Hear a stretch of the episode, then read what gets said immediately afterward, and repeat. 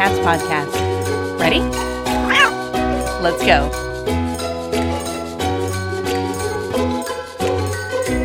Welcome to the Community Cats podcast. I am your host, Stacy LeBaron. I've been involved helping homeless cats for over 20 years with the Merrimack River Feline Rescue Society. The goal of this podcast is to expose you to amazing people who are improving the lives of cats. I hope these interviews will help you learn how you can turn your passion for cats into action. Today, we're speaking with Dr. Anne Beall. Anne is an animal advocate who has written extensively about the human animal bond. She's also the CEO and founder of Beall Research, a strategic market research firm in Chicago, Illinois. Anne conducts both qualitative and quantitative market research around the world and has written the following books Heartfelt Connections How Animals and People Help One Another, Reading the Hidden Communications Around You, a guide to reading body language in the workplace, strategic market research, a guide to conducting research that drives businesses, Cinderella didn't live happily ever after, the hidden messages in fairy tales, and most recently, heroic, helpful, and caring cats, felines who make a difference, Anne received her MS, Master of Philosophy, and PhD degrees in social psychology from Yale University. In her spare time, Anne fosters cats for various shelters in Chicago, explores the many restaurants of the city, and runs along the lakefront. And welcome to the show. Thank you so much for having me. So, my first question for all of our guests is How did you become passionate about cats? Well, I've always had cats as pets. I had my first cat when I was 10 years old, and I've always found them extremely interesting. But I got really passionate about cats when I became a community cat caretaker. And that occurred when I had a huge rat problem. I lived in Chicago, right in the city, near a lot of restaurants, and could not get rid of these rats. And someone said, Oh, you know, you can become a feral cat colony caretaker. And I became one of them for a uh, group called Treehouse. And I became fascinated by these feral cats that I took care of. And I ended up writing the book Community Cats A Journey into the World of Feral Cats. So that's sort of a lifelong interest in cats, but a tremendous interest in community cats as a result of taking care of them. So I had the pleasure of reading Community Cats, A Journey into the World of Feral Cats, and I thought it was a great book and a, a really fascinating read. And it was really interesting to me uh, from the aspect of how things are done a little bit differently in Chicago than in some other areas. The basics are still the same in terms of we get the cats all spayed and neutered and we ear tip them. And then there's a process of reacclimating them to the outside, either relocating them to a new location or returning them back, which returning them back is pretty much the same for everybody across the board. But I found it interesting in how you would return them back. And in Chicago, you have sometimes used like outdoor litter boxes and that kind of thing, where in New England, where we've done trap neuter return, we don't do that. I just, I find the regional differences really interesting. How were you trained? Who taught you all this? I, you mentioned Treehouse. Were they the ones that taught you this sort of protocol for bringing cats into your backyard? Yeah, they had a certain protocol because in the city there was some, you know, concern that sometimes feral cats will, you know, use the neighbors' uh, yards for, you know, their litter boxes, and so there was some concern that maybe in small kind of plots of land where feral cats would become a nuisance, and so that was, I think, the objective was that that you provide a litter box. Now, to be honest, I provided a litter box probably for the first I don't know, a few months. And then the cats kind of did their own thing. We never had any complaints from the neighbors at all. And so, you know, I think it sort of varies. You know, I also lived though in a space where there was a lot of land for them to run around on. So I think in some of these other areas, there was more of a need for the litter boxes. Of course, I can't have a conversation with you without talking about rats. And for those that are maybe new to community cats and to trap neuter return or return to field, why is it that cats will help get rid of the rats? Well, I think it's basically sort of ingrained in them. I believe it's something that they have been doing for pretty much centuries. I believe the ancient Egyptians got pretty clued into that concept and used them to protect the royal granaries. I think that they are hunters, frankly, and they like to hunt, and they are most likely to hunt other land mammals that are smaller than them. And it's a play for them to some extent. I think it's they kind of enjoy it. And I was pretty impressed. I know a lot of people say, oh, community cats don't really kill rats. Oh, no, they do. I've seen it with my own eyes. My cats were extremely effective at getting rid of the rat problem that I had. And they were often lightning quick. And I would, you know, sometimes I'd come out and then I'd see them rushing some one direction. And then I'd watch them walk towards yeah, me with a, a rat hanging out of their mouth. So they absolutely uh, were doing the job. That's impressive. It's very impressive because, yes, I too have heard that, you know, if they're fed by somebody else regularly and once they get sort of spayed and neutered they get a little soft and in some cases too the rat population's pretty substantial i went in to speak to a health official one time promoting a trap neuter return program in their community. And the first question out of their mouth was, Well, what are we going to do about the rat problem? And I thought, Oh, I feel like I have to become a rat expert today rather than a cat expert. So I sort of danced around that one a little bit because it does continue to plague a lot of urban areas. In Chicago, though, how successful or how do you get a sense that the rat problem has really been impacted by community cats, or is it just not to scale enough? Well, I would say that those of us who have community cats would say that we don't have as much of a rat problem as other people do in other areas. So, I, many colony caretakers claim that they used to have rat problems and no longer do. I do think it does vary with the the cat.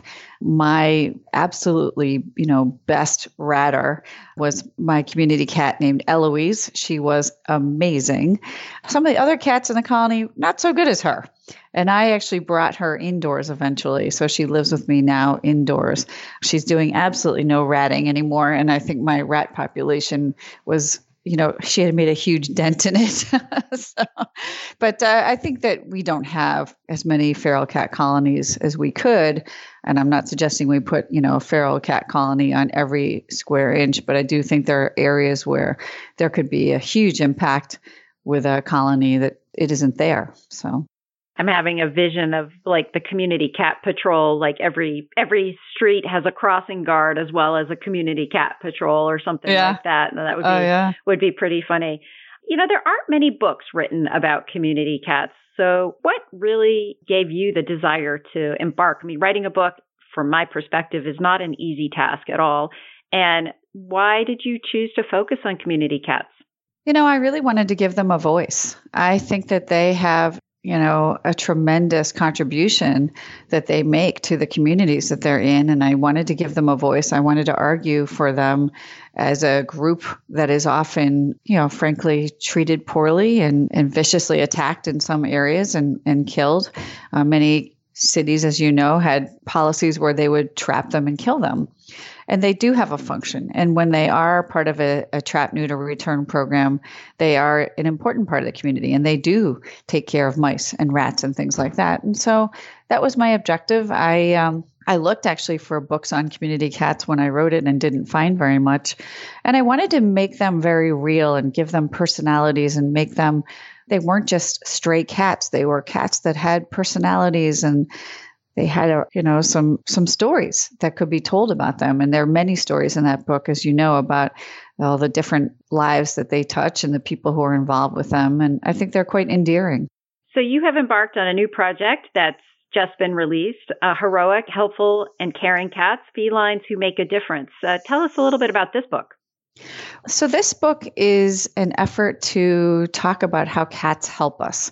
And I think we often sort of have stereotypes of cats as being very aloof and disconnected. And whether I say dogs uh, have masters and cats have staff is kind of an old saying. And I really believe that cats connect with us just the same as dogs do and are just as helpful and connected to us as dogs are. And so I wanted to show how cats help us. And so it's a book about stories of how cats have changed people's lives. There are actually three chapters about community cats who have made a huge difference in three communities, but also in three different people's lives, changed who they are as people, changed actual communities.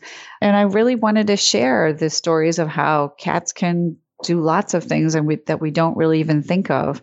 And that was my effort. And then we actually did research. My firm did research about how cats help people. And we collected data about how intelligent people think their cats are and how connected they are to their cats and in what way their cats help them. Did you ask them questions about their perceptions around community cats too? We sure did, actually. We asked them whether they had heard about TNR programs. And we described TNR programs to them and then asked them would they be supportive of TNR programs and how did they feel about TNR programs once we told them about them and some of the benefits? And we learned that about two thirds of people are very positive about TNR programs once they learn about them. Most people have not heard of TNR programs. About half of people had never heard of TNR programs. About 20% had heard of it but didn't know much about it. 18% knew something about it, and 11% were pretty familiar. So, not high awareness, but once we give information about TNR programs, two thirds of people are actually very supportive and very positive about these programs. And then when we actually gave them further information like, hey, did you know that cats, you know, in TNR programs are vaccinated and are not at risk to transmit rabies? And this is a program that, you know, stabilizes and reduces feral cat populations and things like that. We found at that point when we asked how positive they were about TNR programs, 78% of those we surveyed said, Yeah, I'm extremely positive about them. So they suffer for lack of awareness and for a lack of information, really. But most people are very in favor of them once they understand them. That's really great to hear. I mean, it's not great to hear that we have so much more work to do in terms of getting the awareness out into the public sphere. It's funny, I was at a conference for podcasters and we had a table there at the conference and everybody came up and they would ask us questions about what's TNR and what's community cats. And usually at the animal welfare conferences, when we have a table, that people will come up and they'll go, What's a podcast? I don't know what that is. And so it's just showing that our, you know, a language is so different in different spheres. Yes, it is. What is interesting though is that it is the case that we have increased awareness quite a bit.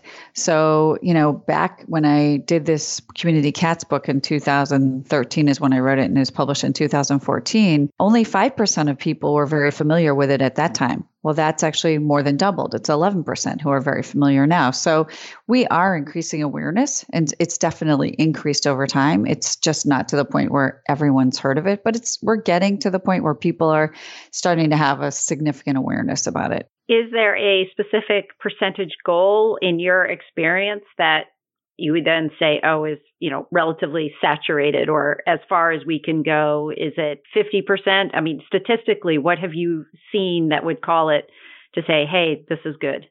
Well, I think what I'd like is for the the numbers to flip. So I'd like for 10% of people to say they hadn't heard of the program and you know for 18% of people to say they had heard of it but didn't know much about it, you know. And so for it to kind of be that you know the majority of people go, yeah, I know something about it. I just don't know much about it. So that's where we kind of get into consciousness at a level where I think there's going to be much more acceptance of it. But if you talk to people about a program they know nothing about, have never heard about, you have going to spend a significant amount of time educating them. So that's where I would like the numbers to go. That's great. Providing a safe and nurturing environment is every cat caregiver's top priority. The American Association of Feline Practitioners understands your cat's natural behaviors and aims to supply you with tips and resources to help you provide the very best care for your cat. Join our cat community by visiting catfriendly.com and you can sign up for our newsletter. This website was designed to be a place where cat caregivers can receive credible and trustworthy information from veterinarians on a variety of topics just for cats. Learn ways to understand your cat's unique characteristics and behaviors, how to keep your cat healthy, and the importance of routine veterinary care. Did you know that August 22nd is National Take Your Cat to the Vet Day? Make sure you visit catfriendly.com to find out why it is important to take your cat to the veterinarian for his or her annual checkup. Get tips on how to make it a less stressful experience for you and your cat. You can also search for a cat friendly practice near you. Don't wait. Visit catfriendly.com today. Does your cat have dazzling eyes and an effervescent personality? Is your adopted kitty the most beautiful in your eyes? The Cat Fanciers Association wants to invite you and your cat to join its new Companion Cat World program. Since 1906, CFA has had a deep love and respect for all cats, no matter what their breed. Companion Cat World is part of our mission to make all cats' lives better with love and celebration. You and your cat can join for just $13. Plus, your cat will be showcased in a CFA gallery. You'll get exclusive discounts on cat food, toys, and supplies, plus a customized membership card. You'll get to attend events and the chance to compete in the household pet category in our regional, national, and international cat shows. And a portion of your fee will benefit homeless cat rescues and shelters throughout the world. Check us out at www.cfa.org. Is your organization struggling because your out of date shelter software doesn't support your organization's needs? Do you struggle to communicate with your fosters and to get videos, photos, and updates on the animals easily? Did you know that Doobert does much more than transport? If you haven't been back to Doobert in a while, you definitely need to check it out. Their rescue tube functions allow you to easily get video from fosters and staff, and their foster space module is revolutionary in the industry, allowing you to manage hundreds of fosters while easily communicating with them through text, email, and messaging. Doobert is the only place where you can manage fosters, transports, social media, and even your own online store all in one place. Whether you're trying to manage 10 animals or 10,000, Doobert provides much more than any shelter management package does for managing your organization at scale. Check it out and sign up for free at www.doobert.com where they make animal rescue simple. In your research, when you're working with other clients and that kind of thing, are there specific topics that you work on that focus on the emotional issues. So one thing I see a lot with regards to community caretakers, and maybe this is because of the coronavirus and COVID-19 and all of this is there's so much emotion going on and so much passion. Is the animal welfare world a more passionate group than other fields that you might be doing research in, or is everybody's like this? so I, I, would say that we actually specialize in the role of emotions in behavior. That's one of the things that Beall Research does.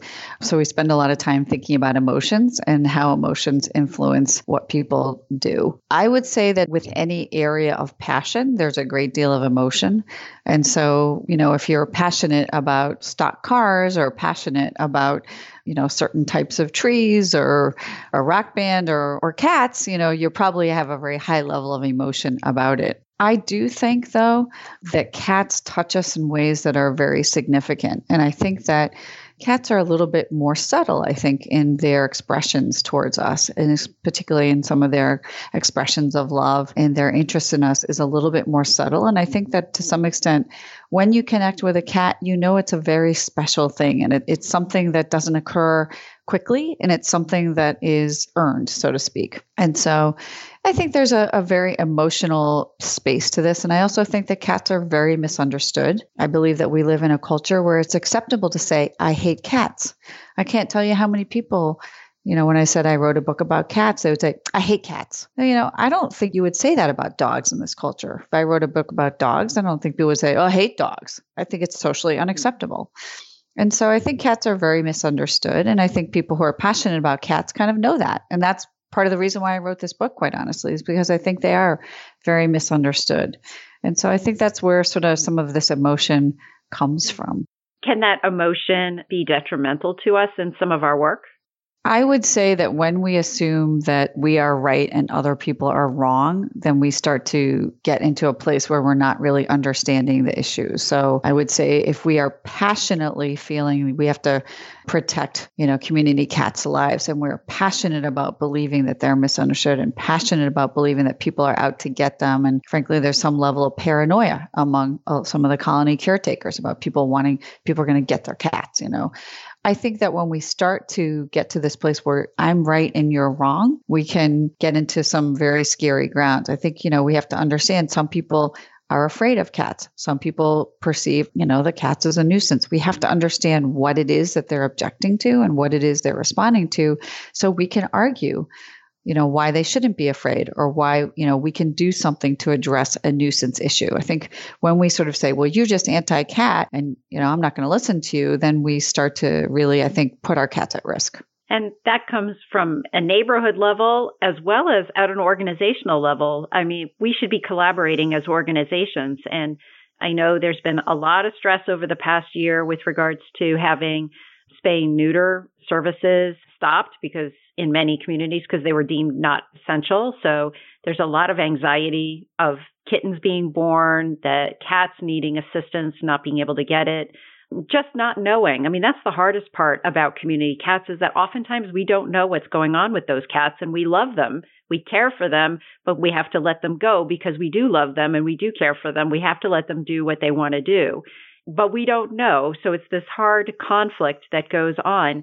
And we've just gone through one of the most difficult years, I would say, in the industry with regards to spay neuter resources. And, you know, how can we recover?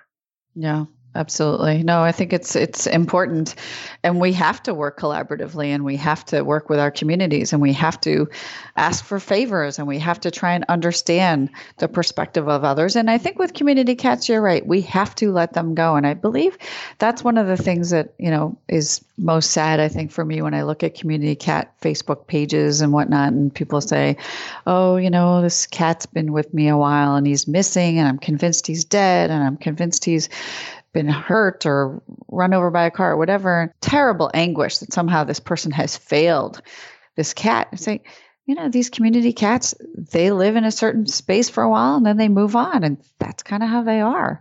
And we can't sort of beat ourselves up. We have to be really understanding of what they are really like as a species and what their behaviors are like. I think the hard question too is we don't know what the cat really wants. I mean, we know what typical feral cat behavior is and we know mm. what domestic cat behavior is, but it's not that black and white. I mean, there's a lot of a lot of gray in there. And so then the question is, you know, am I making the right decision putting the cat back? Am I not? Should I be bringing the cat in? And I mean, that's why I'm a firm believer of the whole spay neuter being as aggressive as possible with regards to spay neuter, because then your population numbers are down and your choices are fewer uh, because right. you have fewer cats that you have to make these choices for. So maybe those decisions are easier if you have to only do it 10 times in a month rather than 100 times in a month. And then you might feel better about that. So, you know, obviously your end number at the beginning needs to be as low as possible, but incredible stress and anguish over what's I'm determining the destiny of this cat. And am I the right decider? Do I know what I need to know in order to make that decision? And that's incredibly scary for a lot of people.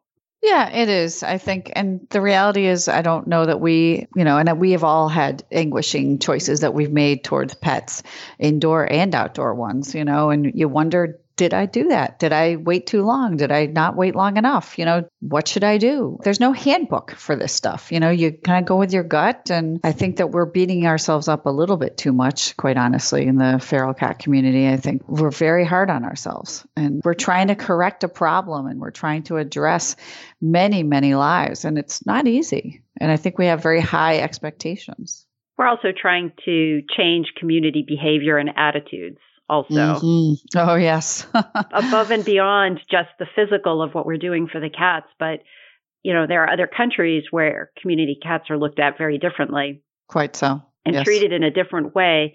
And I think accepted with a lot less anxiety and stress. And I think that we need to change our community cat culture, I guess is sort of what I'm looking at. Absolutely. And we also need to change the attitudes that are held by some folks that, oh, you know, the cat's going to stay at the location. I'm just going to move on and leave the cat behind. It'll be fine. Well, no, that's not really appropriate. You know? Right. And no, when you have kittens, yeah, you need to get them spayed. you know? Exactly. So, folks are interested in picking up a copy of Heroic, Helpful, and Caring Cats, Felines Who Make a Difference, or any of your other books. How would they do that? Well, they can be found on Amazon. That is the easiest place to go. So you can just go on Amazon and put in the name of the book, or you can go on annebeall.com. That's A N N E B E A L L.com. And all of the books are there, and you can click on links that go to Amazon. But those are the best locations to get them. Excellent. Is there anything else you'd like to share with our listeners today? Yeah, I actually wanted to share some data about how cats have helped people. And we asked people about the connection they have with their cats that have been in their lives. We asked actually a survey of 1,500 people in America recently about how intelligent and how connected they are with their cats. And not surprising, they see their the cats in their life as extremely intelligent and is extremely connected. But we asked, what specifically does your cat do to make you, to help you? And the most popular response with 72% of people said that the cat makes me feel happy. The next one is the cat provides me with companionship at 68%. And then the third one is at 65%, the cat loves me unconditionally. I don't know about you, but anyone that makes me feel happy, gives me companionship, and loves me unconditionally, that's a pretty special creature. Yeah, definitely. And it's it's impressive because you were just talking earlier in the show about how we are the cat staff, but then people really do feel like they're getting love and affection from their cats. So it's mm-hmm. definitely more than that.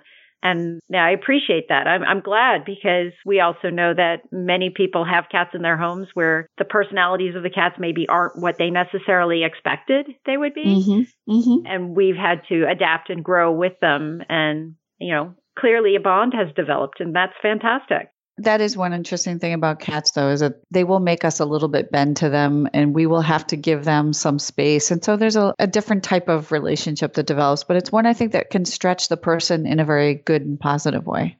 I agree. I agree with you 100%. Well, Anne, I want to thank you so much for agreeing to be a guest on my show, and I hope we'll have you on again in the future. Oh, thank you so much for having me. That's it for this week.